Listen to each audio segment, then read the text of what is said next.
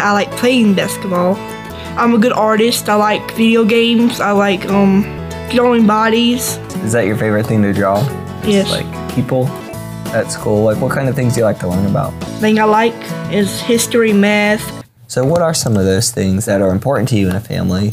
You know, just like probably like going home visits. Hopefully, we can get that process till you know, probably like 16 or 17 when I get the process. I really do not know. And the scary part when I turn 18, I'll be out of the yes custody or like 20, and it will be more worse if I didn't have no support. And then If you do get adopted, it's still very important to see your like you have a brother too, right? Yeah, he just got adopted and he's having a new brother coming on the way and I'm happy for him. He does kind of get sad when he hears me talk about, you know, I don't have no family, but I think I really do. And it's the world. So how would you define family? A good person that would have animals. I n- never had a big family before, but that would be awesome.